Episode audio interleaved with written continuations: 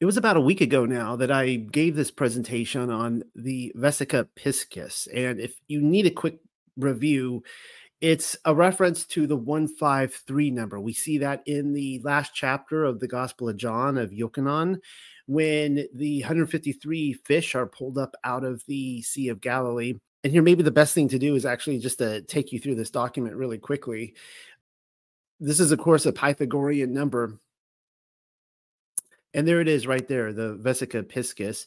And if you look closely at that, now th- this is uh, two overlaying circles that you know come over each other and form a central lens there. And it is also the same as the Christian fish, the ichthys fish or the Jesus fish. And you can see it right. Uh, my mouse isn't picking up in the video, but uh, you could see it right there on the right and there's the if you need the mathematical equation right there uh, you see the the 153 in the middle making up the fish.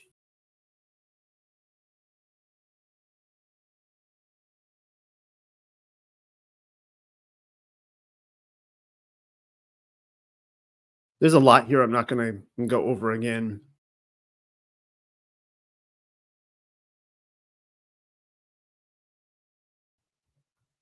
This is important right here, though, understanding the age of Pisces. And Piscis, which means fish, is just like Pisces, the age of Pisces. And most people don't realize with the age of Pisces, there's actually two fish. And this is the the masculine and the feminine, the uh, the polarities of masculine and feminine coming together.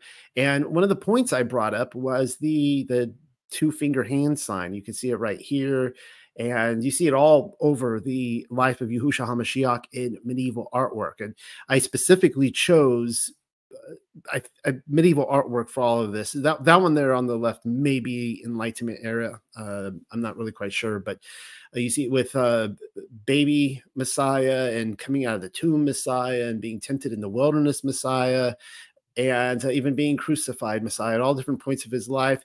We also see it here when he is distributing the two fish. There it is, the two fish, the age of Pisces, the masculine and the feminine, and he's giving the two fingers there. We even see him here in the design in the Vesica piscis over here on the right. You could see it. He's right in the center and he's giving the two fingers. And the conclusion of this, of course, was that the Vesica piscis is all throughout uh, medieval or you say dark ages architecture. And of course, I'm calling this the millennial kingdom. I believe this was physically the millennial kingdom of Yahushua HaMashiach, and it is everywhere. It, the whole these places were dripping at their very core with the Vesica Piscis.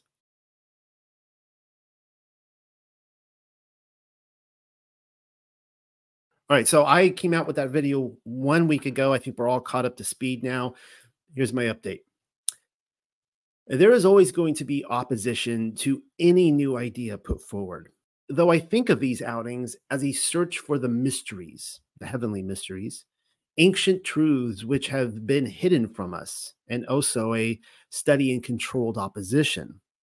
My recent suggestion that the two fingers pointing heavenward in medieval artwork that it referenced a fusion of polar energies, the male and female duality working in balance together, a sort of age of Pisces doctrine, I guess you could say, met some backlash, which is to be expected. A commentator invoked the Baphomet statue for their rebuttal, seeing as how he, she, or them, they, whatever the Satanist statue's pronouns are, also has two fingers erected toward heaven Perhaps I'm assuming, but here is the deductive argument as I hear it. Jesus has two fingers pointing towards heaven. Baphomet has two fingers pointing towards heaven. Therefore, Jesus is Baphomet in disguise. The thing about Hasatan is that he doesn't actually create anything. He simply twists and contorts creation as well as the mysteries into cheap knockoffs, lying, stealing, and ultimately destroying all that he touches. And so, which came first, the Jesus artwork or the Baphomet statue? The answer to the quandary seems pretty straightforward. The statue is rather recent. It was not made until 2015. But then the best known modern image of Baphomet was not drawn until 1856 by the short season French occultist Eliphas Levi. I haven't read his book, Transcendental Magic. It's Doctrine and Ritual. It doesn't sound like a read I'd be interested in, by which the illustration is supposedly derived. But the name Levi sounds awfully familiar. He was a Jew.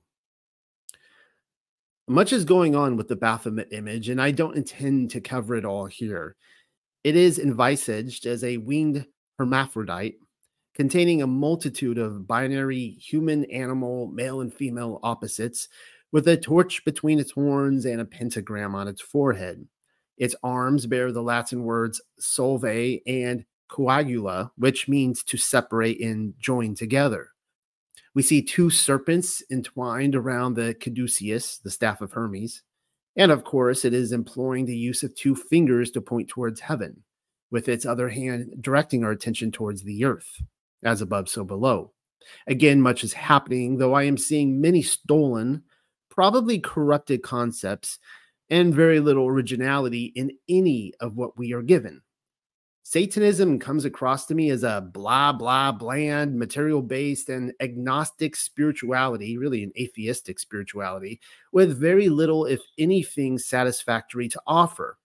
Certainly nothing original, void of all nutritional value, but the boring blowing out of birthday candles and dead end worship of the self. The offense in the Baphomet image isn't simply in its intellectual theft, but its oversaturated strokes of malpractice. The entire image, including the name itself, is shameless propaganda. Since we're on the subject, it is the word Baphomet which ultimately nabs my interest. Classes in session, pay attention, boys and girls, and try not to sleep through this part. Mentions of Baphomet have been found in documents going all the way back to the 11th century, smack dab in the Dark Ages. The earliest that I can find is attributed to an early Crusaders letter dating to 1090. Many suspect Baphomet is an old French corruption of the name Mohammed, which was Latinized to Mahomet. On this particular point, I am most definitely open to listen. I mean, mostly because I suspect something else entirely was going on with the so called founder of Islam than what centuries of propaganda have led us to believe. I'll probably be using that word a lot today propaganda. Interestingly enough, the name Baphomet has Islamic connections well beyond its founder. Medieval chroniclers, as well as crusaders, refer to mosques as Baphomerias. There it is. The very name Baphomet is embedded within them, the mosque. And now I'm thinking I need to put together a presentation on the stunningly beautiful mosques of the Millennial Kingdom. Just look at them, having all the familiar markings of what has already been covered in other areas domes, pillars, grand towers, and arches. I'm even detecting hollowed out octagonal shaped baptistries for engines. I mean, they could be bandstands or there, there's something of that sort, and they're hollowed out. There, there was an engine placed within that. Like the Gothic cathedrals, so too were the Baphomerias, ethereal energy harvesting centers. For those of you who read my theories regarding the end of the millennial kingdom, it came to a close in the whereabouts of 1500 AD, according to my theory. You may re- then you may recall how Templar castles were also shown without allotting the proper time to appreciate them. I simply drop them into your lap, much like I'm doing now, and moving on with the conversation. I suppose that's the wonderful thing about photos on a page. Learn the intricacies of ancient tech and the hidden mysteries of the architecture begins popping out at you whenever and wherever it is cross referenced. The Templars, of course, come heavily into the Baphomet discussion especially since the Templars were accused by King Philip of France and his fellow inquisitors of worshiping an idol named Baphomet. It was a few of the Templars who apparently confessed to the deed among a laundry list of other flamboyant confessions, and those confessions came under torture. It's all wartime propaganda. What if the Templars were, in fact, guardians of the realm? Why, that would make their Masonic inheritors the controlled opposition. It is quite possible that Baphomet is a transliteration of Abu Fihamat, an Arabic word which means father of understanding. Some of you will still claim the father of understanding being referenced is none other than the mythical Baphomet statue bouncing its way through the Templar kangaroo court. Well, then I am hesitant to do this, though may have little choice but to invoke the Apostle Paul. And this is what he says I pray that the Elohim of our Adonai Yahushua HaMashiach, the Father of glory, may give unto you the Ruach Chokmah and revelation in the knowledge of him. This comes from Ephesians 1:17. Chokma is the Hebrew word for wisdom. In Greek, the word for wisdom is Sophia. The spirit or the Ruach of wisdom is none other than the Ruach HaKodesh, and she is feminine. We see here that the giving of the Ruach chokma is to gain revelation and knowledge of Him, our Heavenly Father, the Elohim of our Adonai Yahushua HaMashiach. There is your fusion of polar energies, the male and female duality working in harmonious balance together. Now, follow the breadcrumb trail from Baphomet to knowledge to the Father to Sophia. In order to do that, we will need something called the Atbash cipher. The Atbash cipher is a Hebrew code which substitutes the first letter of the alphabet for the last, the second letter for the second to last, and so on and so on. It was Dr. Hugh Schonfield, a translator of the Dead Sea Scrolls, who apparently made the Baphomet discovery. When the Hebrew letters spelling Baphomet are applied to the Atbash cipher, it generates the Greek word Sophia. Sophia in Hebrew is, uh, you could see it right there. And the Atbash form is, you can see right there, or Baphomet. And there it is the blatant propaganda. It was the age of Pisces, a blending of the masculine and the feminine divine. And potentially for the Templars, it was wisdom as embodied by the Ruach HaKodesh, whom they were representatives of. In the game of Monopoly, the Mysteries of Heaven edition, the Baphomet property appears to be yet another cheap knockoff of a far superior heavenly concept designed to keep you away from the truth.